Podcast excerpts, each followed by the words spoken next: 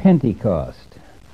This is number two of a three part series of the great feasts of the Bible.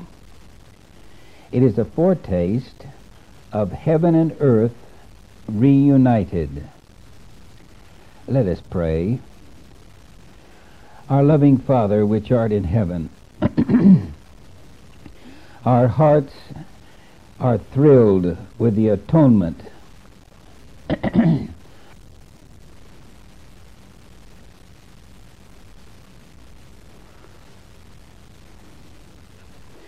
Pentecost. This is number two of a three part series of the great feasts of the Bible. A foretaste of heaven and earth reunited. Let us pray. Our loving Father, which art in heaven, our hearts have been thrilled with the atonement that Christ made for us on the cross, as we learned in our study of the feast of the Pentecost of, of Passover. But being human, we long to know more of the saving plans of salvation. So grant us this blessing as we discover how heaven and earth were reunited at Pentecost. And we thank you for this wonderful truth. In Jesus' name, Amen. We begin with one of the most heartwarming, emotional, and stimulating texts that I've ever read in the Scriptures. It is found in John 20, verse 17. Jesus said unto Mary, Touch me not, for I am not yet ascended to my Father. But go to my brethren, and say to them, I ascend unto my Father and your Father, to my God and your God. May these wonderful words be riveted in our minds so that they become unforgettable, for they tell us that we are a part of the family of God, and we need such assurance in the coming time of trouble. Let us begin this study with a typical sanctuary service of ancient Israel. It was customary for the high priest to lay aside his pontifical robes and officiate in the white linen of an ordinary priest. So, likewise, the Son of God came down to this earth and laid aside his royal robes and garbed himself with humanity to offer himself as a ransom for you and me. Speaking of this, Paul writes in 2 Corinthians 5 7, Christ our Passover, sacrificed for us. Why? To fulfill the requirements of the Passover. Christ became the priest and the victim. It was thus that he made an atonement for our sins. But in God's great blueprint for complete salvation, he foresaw the need for yet some additional steps in order to restore man to his rightful place. The atonement provided only for forgiveness of past sins. But sin had also separated humanity from Christ. Something must be done to reunite man with his Creator. Therefore, God devised further steps so that this could be accomplished. And if such detailed plans were followed precisely, This would make it possible for finite man to comprehend how heaven and earth, now separated, could be reunited in oneness. So please put on your thinking caps and follow me closely.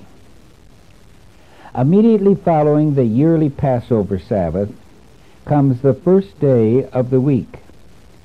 Concerning this, we read in Leviticus 25, verses 5 and 9 to 11.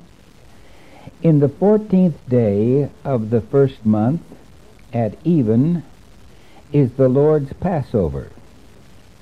And the Lord spake unto Moses, saying, Speak unto the children of Israel, and say unto them, When ye come into the land which I give unto you, and shall reap the harvest thereof, then ye shall bring a sheaf of the first fruits of your harvest unto the priest. And he shall wave the sheaf before the Lord, to be accepted for you on the morrow after the Sabbath the priest shall wave it. Jesus fulfilled this requirement of the wave sheaf. You remember the Passover lamb was scheduled to die during the Passover. The lamb was to be slain on Friday at the ninth hour, but it escaped when the veil in the temple was torn from top to bottom and at that precise time, Christ, the true Lamb of God, died on Calvary. Then, during the Sabbath hours, he lay in the sleep of death in the tomb. So, on the first day, he must present the wave sheaf offering. For every divine prediction in the Scripture must be fulfilled since Christ was the antitype of the wave sheaf. He became the first fruits by his resurrection. Thus, he was able to comply with the stipulations which were laid down by God in the laws of Moses a thousand years before. Now let us see how this was accomplished by Christ. The first sheaf of grain was to be presented on the first day following the Passover Sabbath, and not until this was presented could the harvest be gathered. Now consider with me what actually took place early the first day of the week after the crucifixion. We meet at the tomb. It is still dark. The great stone covering the tomb's entrance is still in place. The Roman seal unbroken. Around the tomb stands the Roman guards, joined by a host of evil angels. But look more closely through divine perception and you will see a heavenly host surrounding the sepulchre. Matthew then tells us, I'm reading Matthew 28 2, there was a great earthquake, for the angel of the Lord descended from heaven and came and rolled back the stone from the door and sat upon it. This is the same angel that took the place of Lucifer in heaven before he sinned. Instantly, all the evil angels flee, and the soldiers fall as dead men. This mighty angel rolls away the stone as he would a pebble. And remember, that stone was at least six feet in diameter. Then he cries, Son of God, Come forth, thy Father calls thee. Immediately, Christ comes forth from the tomb as the angelic hosts sing with great joy. Thou hast vanquished Satan and the power of darkness. Thou hast swallowed up death in victory. Desire of Ages 780. But something else happened as Christ arose. Another startling event has also taken place. For the earthquake has opened a multitude of other graves. Individuals arise from these graves who had given their lives as a testimony to God's truth. These resurrected saints are the Savior's trophies of victory over the power of death. No longer are they captives of Satan, for they are now redeemed, brought forth from the grave as first fruits of the end time resurrection. Please remember that Christ had raised the dead many times while he was here on earth. For example, there was the son of the widow of Nain and the ruler's little daughter. Then there was Lazarus, who had died and was buried three days. But each of these was still subject to death, for they must die again. But these resurrected saints, who arose when Christ arose, would never die. They were raised to everlasting life. Now, shortly after the event had taken place, Mary Magdalene came to the tomb. Can you imagine her amazement to discover that the tomb was empty? She fears someone has stolen the body of Jesus. Let me read this to you from the Scriptures. John 20, 13 to 17. And the angel said unto her, Woman, why weepest thou? She said unto them, Because they have taken away my Lord, and I know not where they have laid him. And when she had said, said this, she turned herself back, and saw Jesus standing, and knew not that it was Jesus. Jesus said unto her, Woman, why weepest thou? Whom seekest thou? She, supposing him to be the gardener, said unto him, Sir, if thou have borne him hence, tell me where thou hast laid him, and I will take him away. Jesus said unto her, Mary. She turned herself and said unto him, Rabboni, which is to say, Master. Jesus said unto her, Touch me not, for I am not yet ascended to my Father. But go to my brethren, and say unto them, I ascend unto my Father and your Father, and to my God and your God.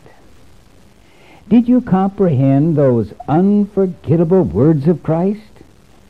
I ascend to my Father and your Father, to my God and your God. This could mean nothing more than talking about being a part of the family of God. Something is about to occur that will make this possible. Something that will reunite heaven and earth. And what is this wonder? Christ is about to ascend to heaven, where he will present himself to the Father as the wave sheaf, the symbol of the first resurrected life of a great harvest to come. Immediately, Jesus leaves Mary in the garden and goes to heaven. This is why Jesus tells Mary, who is about to embrace his feet in worship, Touch me not, for I have not yet ascended to my Father.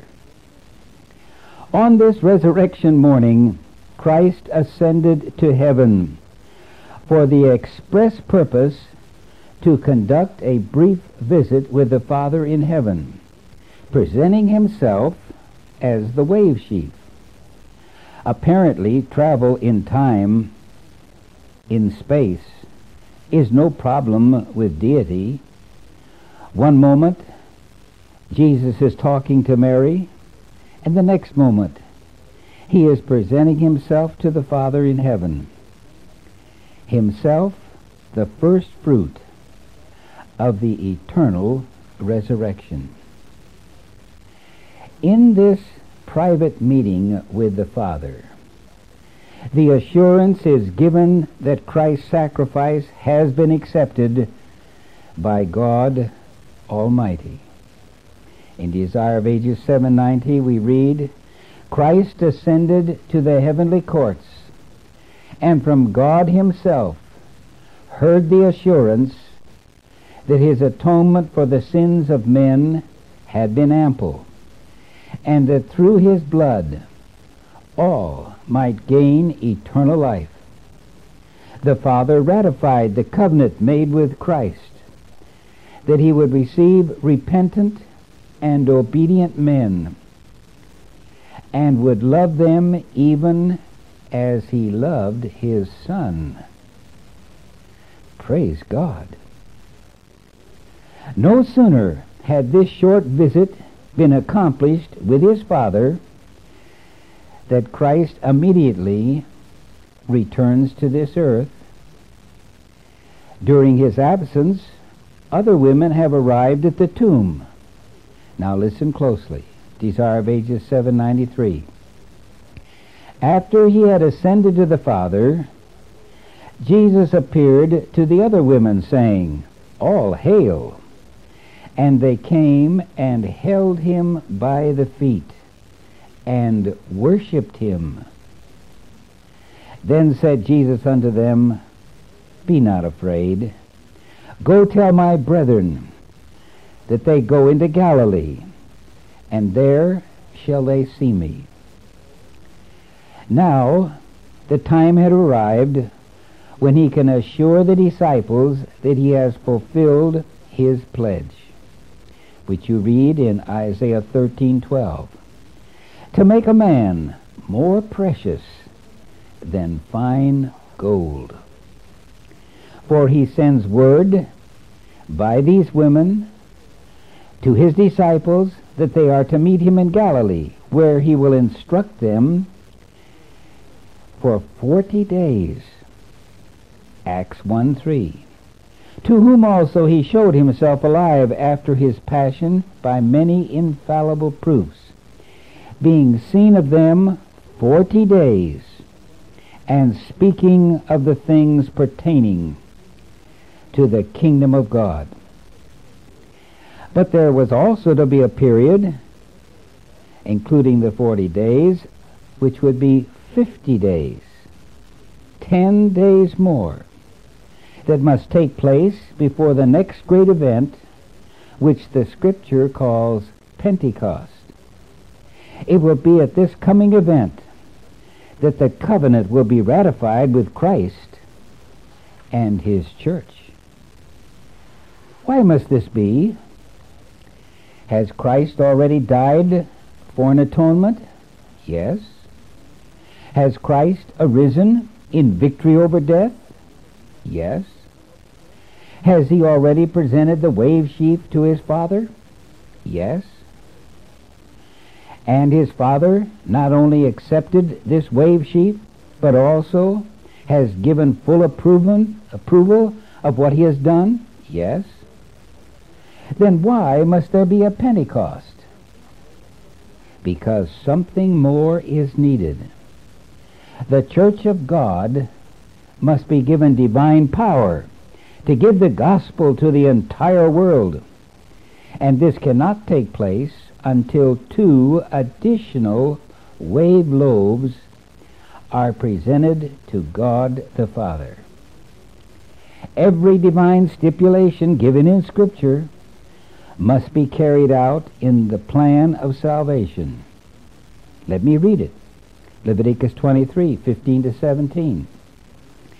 And ye shall count unto you from the morrow after the Sabbath, from the day that ye brought the sheaf of the wave offering, seven Sabbaths shall be complete. Even unto the morrow after the seventh Sabbath shall ye number fifty days. And ye shall offer a new meat offering unto the Lord. Ye shall bring out of your habitation two wave loaves of two tenths deals. They shall be of fine flour. They shall be baked with leaven. They are the first fruits unto the Lord. Now, what do these two loaves of bread literally represent? These verses draw our attention to what special to a special group of saints who arose with Christ on the resurrection morn. They represent the family of God on earth. And they must be reunited with the heavenly family. For they are the pledge of assurance that the resurrection of all the righteous will take place when Christ comes the second time. 1 Thessalonians 4:14. For if ye believe that Jesus died and arose again, even so them also which sleep in Jesus will God bring with him. So, as Christ arose from the tomb, he brought forth a multitude of captives from the grave. These were to go into the city of Jerusalem and declare to the honest of heart that Christ had indeed risen from the dead and that they were living proof, for they arose with Christ. Why was this necessary? For several reasons. The priests had paid the soldiers who had personally witnessed the resurrection to spread a lying report Say ye, said the priests, his disciples came by night and stole him away while we slept. And furthermore, the Sadducees had for centuries prepared the people under the direction of Satan to believe that there was no such thing as a resurrection. But God never leaves an honest soul in doubt.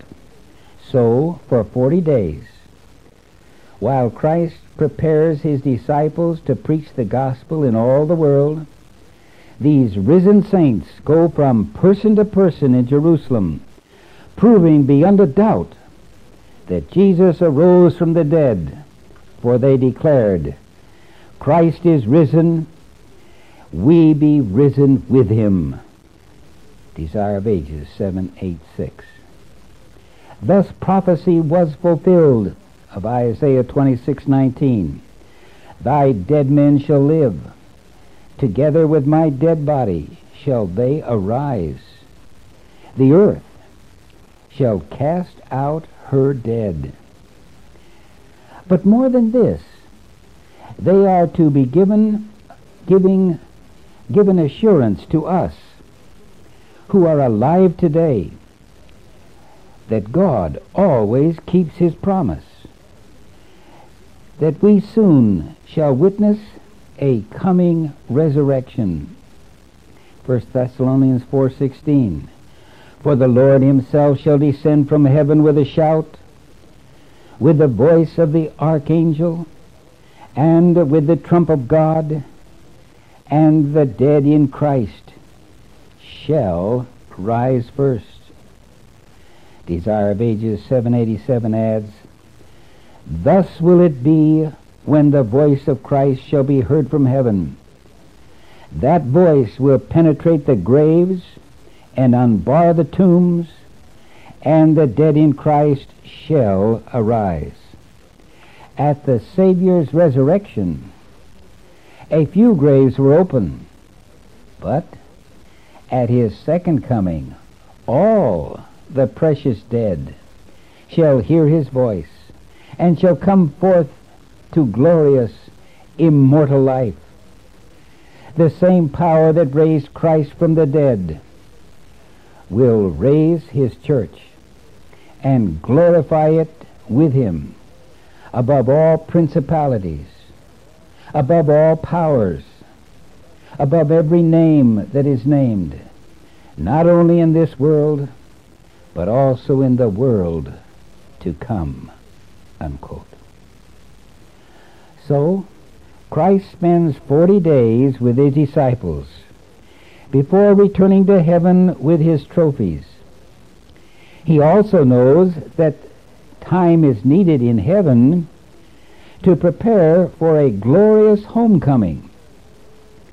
And his disciples will also need time to prepare for heaven's overflow of this great celebration by being united in prayer. At which time heaven will bestow the Holy Spirit in its fullness, ratifying the covenant with his church.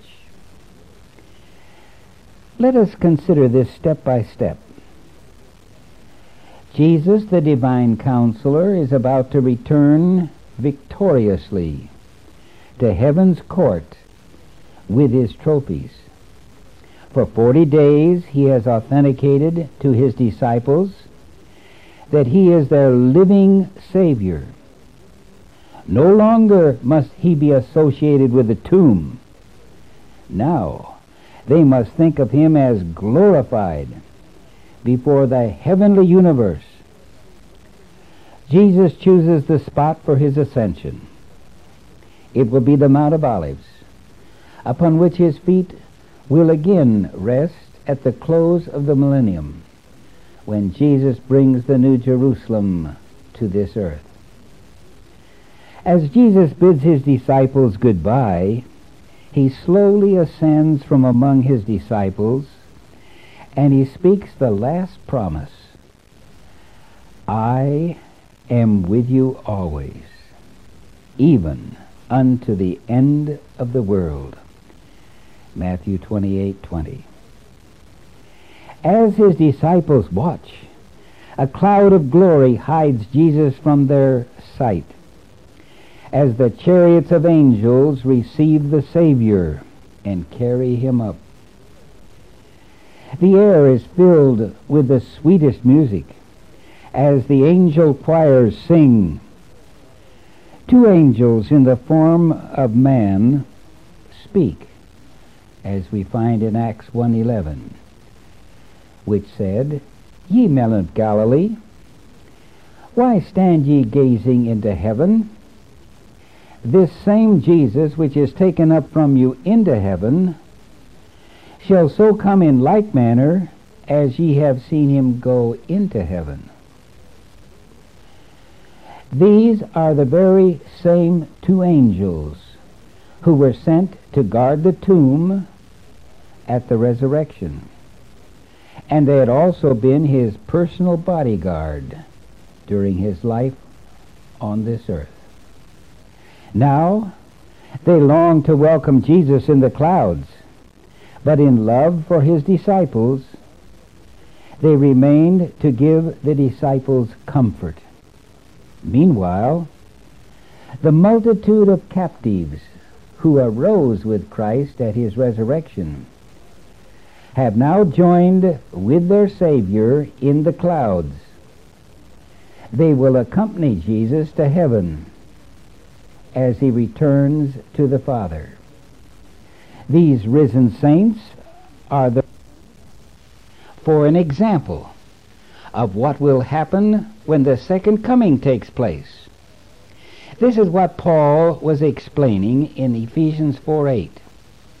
When Jesus ascended up on high, he led captivity captive. As Jesus ascends with his trophies, all heaven is astir in preparation to welcome the Savior. Jesus leads the way. The multitude of his captives follow him. And the escorting angels cry out, Lift up your heads, O ye gates, and be ye lifted up, ye everlasting doors, for the King of glory shall come in.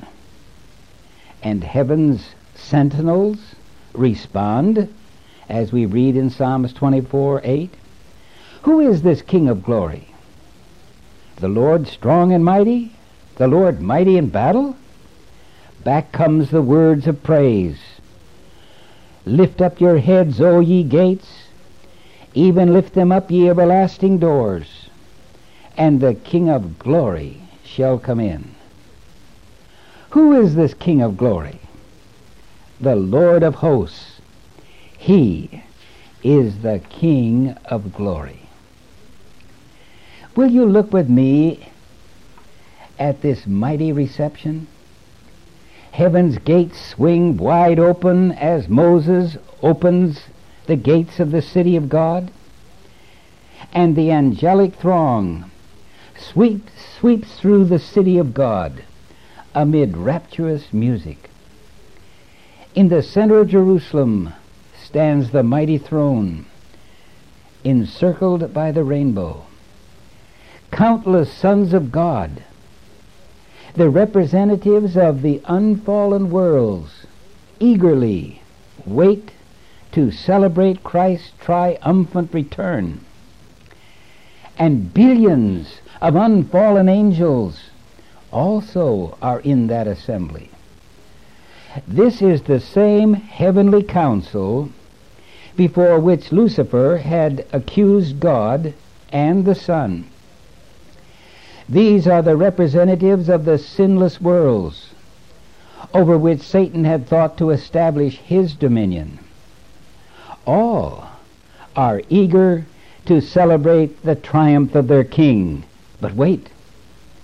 Christ waves them back as he enters the throne. I'm reading Desire of Ages 834. Not yet. He cannot now receive the coronet of glory and the royal robe. He enters into the presence of his Father. He points to his wounded head, the pierced side, the marred feet. He lifts his hands, bearing the prints of the nails. And now notice what takes place. He points to the tokens of his triumph. He presents to God the wave sheaf. What's this? Those who were raised with him as the representatives of the great multitude who shall come forth from the graves at his second coming. Unquote. Watch as Christ approaches the Father. Sense the joy as God beholds the saints who have been resurrected and presented as trophies. Recall the pledge of God the Father and Christ the Son, which took place before sin entered the universe. Recall the covenant promised to redeem sinners. Listen once again to Christ's cry on the cross. It is finished. Now watch as Christ then presents his trophies to the Father, one by one. And then he pleads, as I read in John 17:24, Father, I will that they also, whom thou hast given me, be with me where I am. And so it takes place the compact is finally finished. Exactly as Pentecost had predicted a thousand years before, God responds, justice is satisfied. Satan is forever vanquished. Glory to God. Now Christ's struggling children are accepted in the beloved. For where Christ is, there his church is also. Because mercy and peace have met together. Righteousness and peace have kissed each other. Psalms 85:10. Behold the arms of the Father as they encircle his Son. And now he gives the command, as we read in Hebrews 1 6, let all the angels of God worship him. In Desire of Ages 634, with joy unutterable, rulers and principalities and powers acknowledge the supremacy of the Prince of Life. The angel hosts prostrate themselves before him, while the glad shouts fill the courts of heaven. Worthy is the Lamb that was slain to receive power and riches and wisdom and strength and honor and glory and blessings. Revelations 5:12. Praise God. Love has conquered.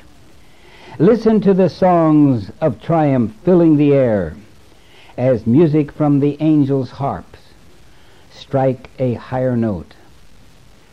Finally, the lost have been found.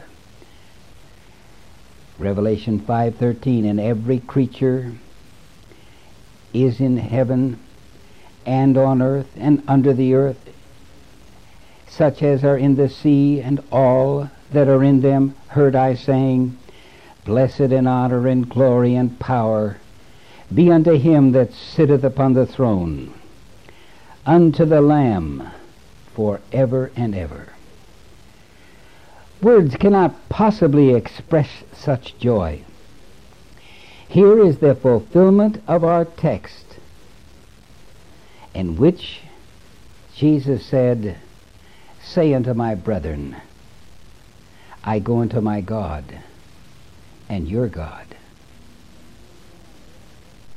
The family on earth is now united with the heavenly family from which it was once separated by sin. Now they are united as one. The celebration of heaven spills over down to this very earth. For this is Pentecost. It has finally arrived. Acts 2 1 to 4. And when the day of Pentecost was fully come, they were all with one accord in one place, and suddenly there came a sound from heaven as of a rushing mighty wind, and it filled all the house where they were sitting. And there appeared unto them cloven tongues like as of fire, and it sat upon each of them. And they were all filled with the Holy Ghost, and began to speak with other tongues as the Spirit gave them utterance. So, the Savior is now accepted by the universe. The saving gospel is now beyond question. Believers in Christ will never die. They will only sleep until Jesus comes. Now, the Holy Spirit, the third person of the Godhead, fills the hearts of each disciple on earth, and a Spirit-led church marches to victory. Revelation 6, 1 and 2. And I saw and behold a white horse, and he that sat on him had a bow, and a crown was given unto him, and he went forth conquering and to conquer. When we speak of Pentecost, our memories should recall that Calvary's atonement had been accepted, that the enemy, death, had been defeated, that Christ had ascended with his risen saints, assuring of a final resurrection which is soon to take place. But above all, Pentecost assures us that we are now one with Christ, and the joy of heaven's Pentecost should be our daily experience. Since Jesus is coming soon, we can repeat the words of Christ with authority, which he spoke long ago. I ascend unto my Father and your Father, to my God and your God. For the family of earth is finally united with the family of heaven at Pentecost. And the joy of Pentecost should be our Pentecostal daily experience. Let us pray. Our Father, our God, of what a privilege to be a member of the family of God, to freely speak to God as our Father, to feel the fellowship of Jesus, to know that the Holy Spirit dwells within our heart. Praise be thy name.